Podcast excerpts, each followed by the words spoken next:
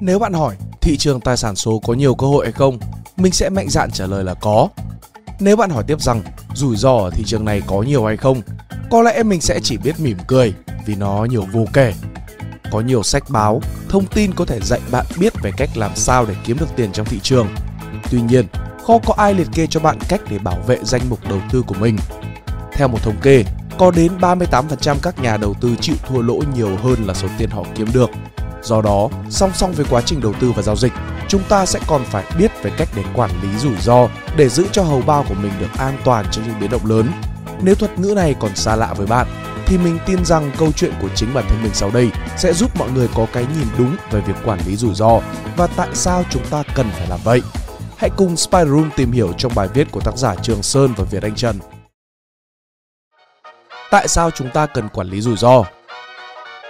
Chúng ta đều biết một sự thật là tài sản số là thị trường có biên độ dao động rất nhanh và mạnh, nhưng cụ thể là như thế nào? Những con số sau đây sẽ miêu tả kỹ hơn cho bạn. Hơn 350 triệu đô là tổng giá trị các hợp đồng bị thanh lý chỉ trong vòng ngày 27 tháng 4. Nguồn cơn của sự biến động giá này lại đến từ một quỹ đầu tư đã phải nhận tin giả để rồi sau đó bán ra tài sản của họ, khiến cho thị trường có một phen trao đảo. Những sự kiện kiểu thế này không phải là hiếm gặp. Chẳng hạn như vào thời điểm chỉ số CPI của Mỹ được công bố hàng tháng, giá sẽ có những cái đường chạy ảo ma như thế này. Cá nhân mình cũng đã có những sai lầm dẫn đến sự ra đi của một phần lớn tài khoản. Đó là vào năm ngoái, sau một thời gian quan sát, mình nhận thấy sự biến động mạnh của Bitcoin mỗi khi tin tức về CPI của Mỹ được công bố. Trong bối cảnh mà tình hình kinh tế vĩ mô đang rất xấu, nhiều tin đồn về cuộc suy thoái kinh tế đang đến. Nếu viễn cảnh tồi tệ ấy diễn ra, thì làm quái gì có tài sản nào có thể tăng giá được. Do đó, mình đã thực hiện một cú big shot để đời. Kết quả đúng như dự đoán, lệnh bán khống trị giá 6 tháng lương đó của mình đã bị thanh lý vì Bitcoin đã tăng giá chứ không hề giảm. Thực tế, kể từ khi đạt đỉnh 69.000 đô vào cuối năm 2021, Bitcoin đã có một cú giảm sâu đáng kể với đáy là 15.500 đô, giảm hơn 70% kể từ đỉnh và hơn 50% so với mức giá 40.000 mà nhiều chuyên gia đã nhận định là vùng an toàn để mua Bitcoin. Vậy, dù bạn chỉ có hold Bitcoin thì một năm qua giá trị tài sản của bạn cũng đã bay màu kha khá rồi đấy. Có thể thấy Bitcoin vẫn có biên độ dao động khá lớn. Tuy nhiên, biên độ này còn lớn hơn nếu như ta thử nhìn qua các đồng coin khác. Chắc hẳn là nhiều bạn đã từng biết về Chainlink, dự án hàng đầu trong lĩnh vực Oracle, với vốn hóa hàng tỷ đô la và đang quản lý hơn 11,7 tỷ tài sản ở các hình thức giao dịch DeFi. Nhìn thấy vị thế uy tín như vậy, mình đã khá tự tin và đầu tư vào token của Chainlink ngay vào thời điểm cuối năm 2021. Mặc dù đã xem đây là khoản đầu tư dài hạn, nhưng mình đã khá hoảng khi thấy giá của token giảm liên tục trong năm 2022. Sau cùng, mình đã phải thực hiện chiến lược trung bình giá để đẩy con đường về bờ nhanh hơn, giảm từ chia 6 xuống chia 3 lần. Hiện tại thì mình vẫn đang lênh đênh ngoài đảo và chưa biết được ngày đoàn tụ. Nhận định một cách chủ quan, mình nghĩ có không ít nhà đầu tư vẫn đi theo lối mòn này, bỏ qua quá trình quản lý rủi ro vì họ chỉ muốn tối ưu lợi nhuận. Nhưng mà hãy nhớ, đến nhà đầu tư vĩ đại Warren Buffett cũng chỉ có tỷ suất sinh lợi khoảng 20%. Nhưng điều vĩ đại là ông duy trì được tỷ suất ấy trong vòng 10 năm. Có lẽ chúng ta nên tư duy đúng đắn hơn về tính cấp thiết của các biện pháp phòng ngừa rủi ro trong đầu tư này. Quản trị rủi ro trong đầu tư tài sản kỹ thuật số sau quá nhiều bài học đau thương kể trên, có lẽ điều tích cực duy nhất là mình vẫn chưa bỏ cuộc. Bạn nào đã từng ngụp lặn qua mấy cái mùa uptrend downtrend thì hẳn đều biết cái thời điểm thị trường đi xuống như hiện tại là lúc phù hợp nhất để nhìn lại những sai lầm, học thêm kiến thức và chuẩn bị cho những cơ hội mới hoặc là những cái bài học mới đau hơn. Mình cũng vậy, sau nhiều lần nếm trái đắng vì quá hăng máu và không chịu tính đường lui khi giao dịch, mình quyết định sẽ dành khoảng thời gian này để tìm hiểu thêm về quản lý rủi ro ở trong trading Thực tế là khi bước chân vào một thị trường dao động mạnh như thị trường tiền điện tử, lẽ ra mình nên nghĩ đến việc này sớm hơn. Nhưng bạn biết đấy, khi đã FOMO rồi thì trong đầu chỉ có x3, x5 chứ làm gì có chia 5 hay là chia 10 đâu. Nhưng mà không sao, ít nhất muộn còn hơn không. Vậy là mình quyết định tìm hiểu về khái niệm phòng vệ giá ở trong đầu tư. Nói nôm na thì để phòng vệ giá, nhà đầu tư có thể mở một vị thế đối nghịch với vị thế đang nắm giữ đối với tài sản để hai vị thế này tự loại trừ lẫn nhau trong trường hợp biến động giá quá lớn, giúp túi tiền của bạn được an toàn hơn. Nghe vẫn khó hiểu đúng không? Bình tĩnh đã, để mình giải thích thêm. Trước tiên, chúng ta cần hiểu thêm một chút về các tài sản phái sinh. đặc biệt là future và options. Future là một loại hợp đồng tương lai, trong đó người mua và người bán đồng ý trao đổi một tài sản nhất định vào một thời điểm sau đó với một giá trị xác định trước.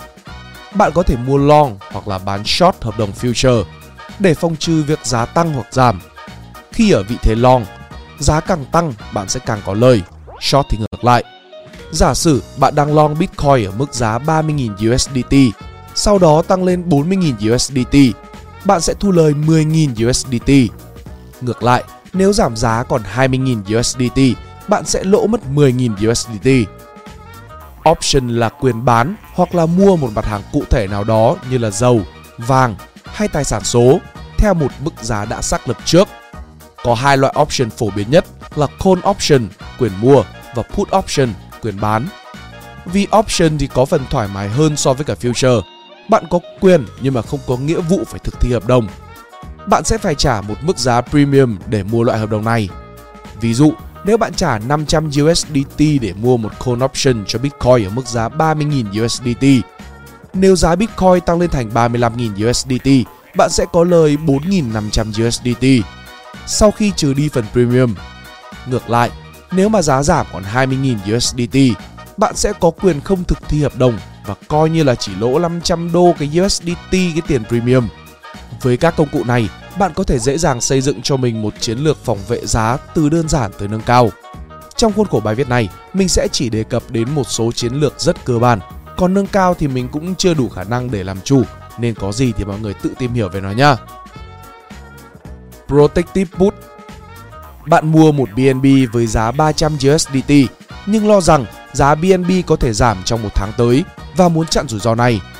Trong trường hợp đó, bạn có thể mua thêm một put option BNB thời hạn một tháng với giá thực thi strike price cũng là 300 USDT. Hiểu nôm na là quyền bán một BNB với giá 300 USDT, bất kể giá thị trường khi đó có đang như thế nào. Và tất nhiên là bạn phải trả cái mức premium, ví dụ như là 5 USDT để mua được cái sự an toàn này. Nếu giá BNB tăng lên 300 USDT, lệnh spot có lời 50 USDT. Bạn phải mặc kệ không thực thi put option của mình, coi như là mất 5 USDT tiền premium. Vì tội gì mà bán BNB ở mức giá 300 USDT khi mà bạn có thể bán nó ở thị trường với mức giá 350 USDT. Như vậy, bạn sẽ có lời 45 USDT kể từ cái sự kết hợp này. Ở chiều ngược lại, nếu giá bán BNB giảm còn 250 USDT, lệnh spot lỗ 50 USDT, nhưng mà bạn có thể tận dụng quyền bán của mình có được từ put option để bán BNB ở mức giá 300 USDT và có lời 50 USDT. Khi đó, lỗ tối đa của bạn là 5 USDT tiền premium bỏ ra ban đầu, kể cả khi BNB có tụt về 50 hay là 100 USDT đi chăng nữa. Như vậy, Protective Put là chiến lược cực kỳ phù hợp để phòng vệ trong trường hợp bạn nắm giữ tài sản nhưng mà lo rằng giá sẽ giảm. Nhược điểm của nó là bạn sẽ không thể nào đạt được mức lợi nhuận tối đa vì phải trả tiền premium. Nhưng mà làm gì có sự an toàn nào là free? Khi biểu diễn chiến lược này bằng đồ thị thì ta sẽ có hình như sau. Covered Call Bạn mua một BNB ở mức giá 320 USDT, đồng thời bán thêm một call option BNB ở 320 USDT. Hiểu nôm na là cho một người nào đó quyền mua một BNB ở mức giá 320 USDT trong tương lai, bất kể giá thị trường khi đó là như thế nào. Khi bán đi quyền này, bạn thu về mức premium, giả sử là 5 USDT. Nếu BNB tăng lên mức 350 USDT, vì nắm giữ một BNB mua lúc 320 USDT nên là bạn lãi 30 USDT nhưng lại bắt buộc phải bán BNB của mình cho người mua lệnh call option của bạn trước đó ở giá 320 USDT nên tính ra là chẳng lời được đồng nào. Bạn chỉ lời 5 USDT tiền premium bất chấp BNB có tăng lên thành 500, 1000 hay là hơn nữa. Ngược lại, nếu giá BNB giảm còn 250 USDT, lệnh spot của bạn lỗ 70 USDT nhưng nhờ có 5 USDT tiền premium nên bạn chỉ còn lỗ 65 USDT thôi. Coi như là cũng bảo vệ được phần nào tài sản của mình. Khi được thể hiện trên biểu đồ, chiến lược Covered Call sẽ trông như thế này.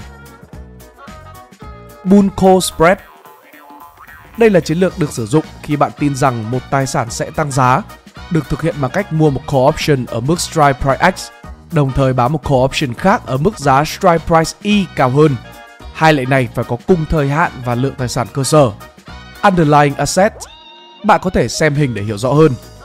Trong chiến lược này, khi tăng giá, bạn mua tài sản ở mức giá X và bán giá cao hơn để có lời. Tuy nhiên, khi giá tăng vượt qua Y, bạn cũng sẽ buộc phải bán tài sản cho người mua call option của mình ở mức giá Y. Do đó, mức lợi nhuận sẽ có trần, thay vì cứ tiếp tục tăng mãi khi bạn không phòng vệ gì. Ngược lại, khi giá giảm, bạn cũng sẽ chỉ lỗ mức giá tối đa là chênh lệch tiền premium khi mua call option X và bán call option Y. Như vậy, bạn sẽ được an toàn hơn nếu như mà thị trường không dịch chuyển theo mong muốn của mình. Bear Put Spread Ngược lại với cả Bull Call Spread, khi tin rằng một lượng tài sản sẽ giảm giá, bạn có thể áp dụng chiến lược Bear Put Spread khi mua một lượng put option ở mức giá strike price X, đồng thời bán chúng ở mức giá strike price Y mà có Y nhỏ hơn X. Vì là nó khá tương tự với cái bên trên nên là mình sẽ không giải thích thêm. Bạn có thể tự xem biểu đồ để hiểu dễ hơn. Một số chiến lược khác Ngoài các chiến lược tương đối cơ bản kể trên, nếu mà bạn muốn try hard hơn nữa, các bạn có thể nghiên cứu tìm hiểu thêm một số chiến lược như sau. Long straddle Mua một call và một put cùng strike price Lượng tài sản cơ sở và thời hạn hợp đồng Nhìn vào biểu đồ, bạn có thể thấy chiến lược này sẽ rất có lợi khi mà thị trường biến động mạnh, tăng hay là giảm đều được, nhưng mà phải tăng giảm rất mạnh. Long straddle Mua một call và một put nhưng ở strike price khác nhau. Đây cũng là chiến lược sử dụng khi mà bạn không biết giá tài sản sẽ tăng hay là giảm, nhưng mà bạn tin rằng là nó sẽ tăng hoặc là giảm mạnh. Long Call Butterfly Spread Đây là một chiến lược nâng cao, được kết hợp của Bull Spread và Bear Spread. Khi đó, bạn sẽ phải mua và bán 4 option cùng lúc ở 3 mức giá khác nhau. Tới đây là mình chắc các bạn cũng đã hình dung được mức độ phức tạp của các chiến lược nâng cao rồi nhỉ. Thực tế thì ở cái mức độ hardcore hơn sẽ còn những cái chiến lược kết hợp phức tạp hơn nữa. Nhưng trong khuôn khổ bài viết này, mình nghĩ từng đó kiến thức cũng đủ để các bạn có thể nghiền ngẫm và áp dụng dần để bảo vệ bản thân khỏi những biến động điên rồ của thị trường rồi. Mình biết rất nhiều bạn tham gia thị trường tài sản số cũng giống như là mình. Thật ra cũng chỉ là một tay ngang không có quá nhiều thời gian và tiền bạc để chơi hát. Đồng thời cũng ưa mạo hiểm ở một mức độ vừa phải và muốn hạn chế thua lỗ. Ngược lại, cũng phải chấp nhận lợi nhuận không quá ghê gớm để có thể quen Lambo. Còn nếu bạn muốn rủi ro thấp mà vẫn muốn Lambo nhanh thì có lẽ bài viết này không dành cho bạn. Nếu bạn là một nhà đầu tư mới tham gia vào thị trường và cảm thấy các chiến lược phòng vệ mà mình liệt kê bên trên có quá khó hiểu thì mình cũng muốn giới thiệu với các bạn một cách khác để bảo vệ tài sản. Đó chính là mua bảo hiểm giao dịch. Mình chỉ vô tình tìm thấy cái mô hình hedging này khi đọc bài báo giới thiệu sản phẩm của Nami Insurance trên VN Express. Sau đó vào may mò thử nghiệm xem có áp dụng được cái sản phẩm này trong việc quản lý rủi ro của bản thân hay là không. Logic của mô hình này khá đơn giản là bạn có thể mua bảo hiểm cho một tài sản nhất định. Nếu giảm giá hoặc là tăng quá mức, bên bảo hiểm sẽ chi trả cho bạn phần tiền để cover cái phần lỗ, tùy thuộc vào vị thế của bạn. Ngược lại, nếu dự đoán sai thì bạn sẽ mất một khoản chi phí nho nhỏ gọi là ký quỹ, coi như là phần tiền bỏ ra để mua lấy cái sự an toàn. Theo mình hiểu thì bảo hiểm giao dịch cũng hoạt động giống như là một call là put option mà bạn có thể sử dụng để chặn rủi ro khi giao dịch vậy. Sau đây là một số điểm mình rút ra được sau khoảng hơn 2 tuần thử nghiệm. Chia sẻ ở đây nếu có gì thiếu sót thì các bạn cứ bổ sung thêm giúp mình nha. Ưu điểm Khá dễ hiểu và dễ dùng. Trên website của Nami Insurance có công cụ bảng tính, trong đó bạn có thể chọn vị thế, long hay là short và điền các thông tin liên quan tới chính lệnh spot hay là future mà mình đang muốn bảo vệ. Từ đó benami sẽ tính ra luôn cho bạn các thông số khác như là lời lỗ vân vân. Cá nhân mình thấy công cụ này khá là hay và trực quan, phù hợp với người có ít thời gian và cũng lười tính toán như là mình. Bạn có thể mua bảo hiểm cho Future. Tính năng này mình cảm thấy khá cần thiết vì Future cũng là một mảng giao dịch được rất nhiều người quan tâm, đặc biệt là trong thời gian downtrend hiện tại. Nếu bạn điền các thông số như là đòn bẩy, giá mua, stop loss và được gợi ý đồng phù hợp, có khá nhiều cặp giao dịch. Số cặp giao dịch mà bạn có thể mua bảo hiểm là khá nhiều. Đây là điểm mình khá thích và đang dùng nhiều vì hiện tại tính năng mua option trên Binance mới chỉ được thử nghiệm và chỉ có 3 cặp giao dịch là ETH USDT, BNB USDT và Bitcoin USDT. Các sàn giao dịch khác thì mình không rõ vì mình chủ yếu hoạt động ở trên Binance. Nhưng khi mình là người hứng thú với việc đầu tư các altcoin nên muốn phòng vệ các token khác nữa. Tính năng hoàn ký quỹ bạn có thể được hoàn ký quỹ tại thời điểm hợp đồng hết hạn và hoàn ký quỹ trước cái thời hạn nếu như mà giá giao dịch vẫn chuyển theo hướng bạn dự đoán nhưng mà chưa chạm được tới điểm bạn có thể claim bảo hiểm P-claim. Cụ thể hơn, ví dụ mình có test thử một lệnh bảo hiểm cho cặp Tomo USDT lúc mua giá Tomo là 0.9461. Nếu tới ngày đáo hạn mà giá nằm trong khoảng P-Refund tới P-Claim, trong trường hợp này là trong khoảng 0.9413 tới 0.88, nhưng chưa chạm 0.88 để được claim phần bảo hiểm. Mình sẽ được hoàn lại phần tiền đã ký quỹ. Như vậy, ít nhất nếu đoán đúng hướng thì gần như là bạn cũng không mất gì cả. Còn về nhược điểm thì sao? Đầu tiên là cần phải làm quen với một số thuật ngữ đặc thù như là Q cover, Q claim, P claim, P refund. Do Nami Insurance là một sản phẩm mới nên mình vẫn chưa tiếp cận với các thuật ngữ này bao giờ và cũng mất một khoảng thời gian nhất định để quen và sử dụng thành thạo. Chỉ có thể bảo hiểm được với kỳ hạn tối đa là 15 ngày. Tùy theo P claim và Q cover, mình sẽ thích một sản phẩm có kỳ hạn dài hơn. Vì như vậy, mình có thể tắt app và đi ngủ trong những ngày rông bão một cách dễ dàng hơn. Thật ra là 15 ngày thì cũng khá là hợp lý bởi vì với một thị trường biến động nhanh như là thị trường tài sản kỹ thuật số nên điểm này có lẽ là tùy thuộc vào chủ quan và chiến lược và cách đầu tư của mọi người. Sau nhiều năm tập bơi ở thị trường, mình càng ngày càng nhận ra tầm quan trọng của việc xây dựng chiến lược để phòng trừ rủi ro và giữ cho tâm bất biến giữa chat tài sản kỹ thuật số vạn biến. Hy vọng những cái gì mình chia sẻ trong bài viết này sẽ giúp ích được cho các bạn. Nếu có bất kỳ câu hỏi nào, mọi người cứ comment ở phía bên dưới để chúng ta cùng thảo luận thêm nhé. Xin cảm ơn và hẹn gặp lại các bạn ở trên bờ và ngoài không xa. Đây là Spider Room, còn mình là Pink Dot. See ya!